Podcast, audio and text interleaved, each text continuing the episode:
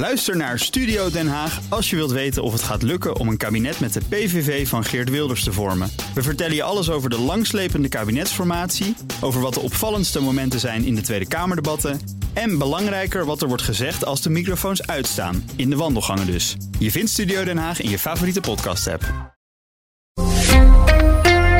Iedere dag een blik op de wereld en die komt van onze Europa-verslaggever Geert-Jan Haan. Geert-Jan, goedemiddag.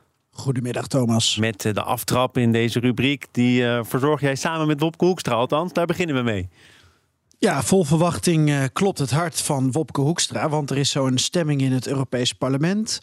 En dan wordt dus uh, ja, duidelijk uh, wat zijn mandaat is als eurocommissaris voor de, um, ja, de klimaatactie in Dubai. Um, ja, wat hij meeneemt vanuit Europa naar de 28e VN-klimaattop in Dubai, de COP28.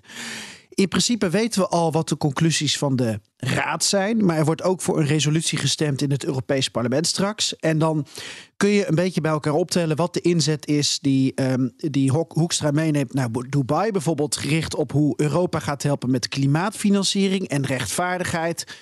Maar uiteindelijk gaat het er in Dubai ook om of er afspraken kunnen worden gemaakt over klimaatneutrale landen, continenten in 2050, over hoeveel CO2-uitstoot in 2030 nog acceptabel is et cetera. Dus uh, we zien denk ik bij die resolutie straks een aanscherping van het Europese standpunt.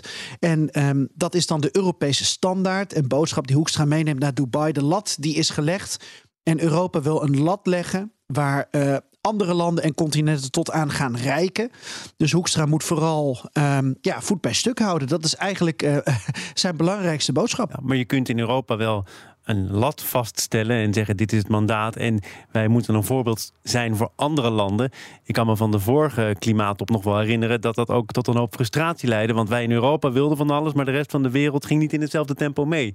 Is dit ook weer zo'n aangekondigde teleurstelling? Nou, je doet uiteindelijk wel water bij de wijn, omdat je niet anders kan en omdat je ook wil dat er iets wordt uh, uh, ondertekend. Um, maar uh, dat weerhoudt Europa er niet van om tot die, toch die lat uh, hoog te leggen, Thomas. Maar natuurlijk krijg je dan teleurstelling.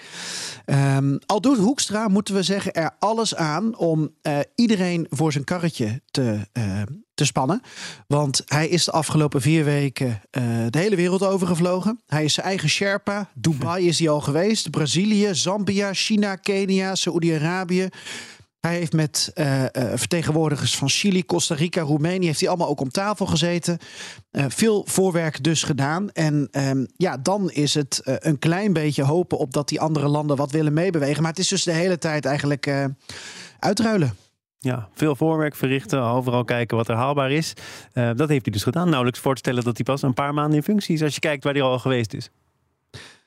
Ja, uh, ik, ik, moet zeggen, uh, ik ben ook wel eens op wereldreis geweest. Maar in dit tempo ging ik niet uh, de wereld over. Maar goed, ik hoefde ook niet het klimaat te redden. Dus misschien is dat dan weer een andere doelstelling. Nou, laten we een bescheiden reisje ondernemen. Nog even naar Duitsland, de Oosterburen. Waar, ja, je zou het bijna vergeten, maar het is een belangrijke Europese industrie, belangrijk buurland van Nederland. Zomaar een crisis gaande is.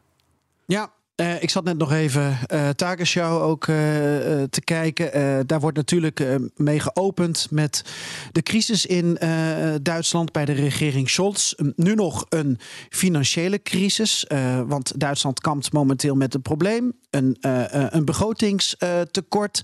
en eigenlijk ook een doelstelling van de huidige regering Scholz om niet verder de schulden te laten oplopen. Um, dus uh, Scholz en Habeck, de leider van de Groenen en uh, minister van Economische Zaken, maar ook Lietner van de FDP, de andere coalitiepartner, die dan minister van Financiën is, die zitten alle drie met hun vingers in allerlei dijken. Um, uh, alles een beetje te stutten. Um, maar ze zitten met een probleem. Want ze willen ook vandaag eigenlijk, of eigenlijk deze week, dat de begroting voor 2024 er doorheen komt in Duitsland. Terwijl ze het nieuws eigenlijk hebben gekregen dat ze moeten gaan bezuinigen als ze hun eigen doelstelling willen, uh, willen halen en willen vasthouden aan wat ze hebben afgesloten, uh, afgesproken in hun regeerakkoord. Um, vannacht kwam het nieuws, Thomas, dat het ministerie van Financiën zegt: ja, wij stoppen voorlopig met um, ja, het perspectief op uitgaven. We gaan geen geld meer uitgeven. Uh, chaos en paniek in de regering dus, want met name het perspectief voor langetermijnplannen dat valt dan um, weg. intussen zie je dat CSU-CDU de messen slijpt. Ehm, met het idee van ja, dit kabinet gaat de kerst niet eens halen. Ehm, kortom, er is van alles aan de hand. En ik, ja, ik zag net dus bij Tagesschau Habeck die eigenlijk niks uitsluit. Minister van Economische Zaken uh, wordt gesproken over noodlagen, over noodtoestanden. En ehm, ja, alles lijkt ook op tafel te zitten. Wat is um, noodzakelijk? Moet er nog geld nu uh, naar het klimaat? Is dat noodzakelijk? Naar Oekraïne is dat noodzakelijk? Is um, een nou ja, economisch uh, probleem ik, ik, ik, onderbreek je even, want ja, noodzakelijk of niet, die Duitse steun aan Oekraïne, die mocht er zijn de afgelopen periode daar kunnen we dus niet uh, zonder meer van uitgaan dat dat zo blijft. Nou, in principe uh, uh, zal die steun, de plannen die al zijn gemaakt, ehm, die zullen blijven. Um, en Duitsland is naar Amerika inderdaad de grootste uh, steunbetuiger voor Oekraïne.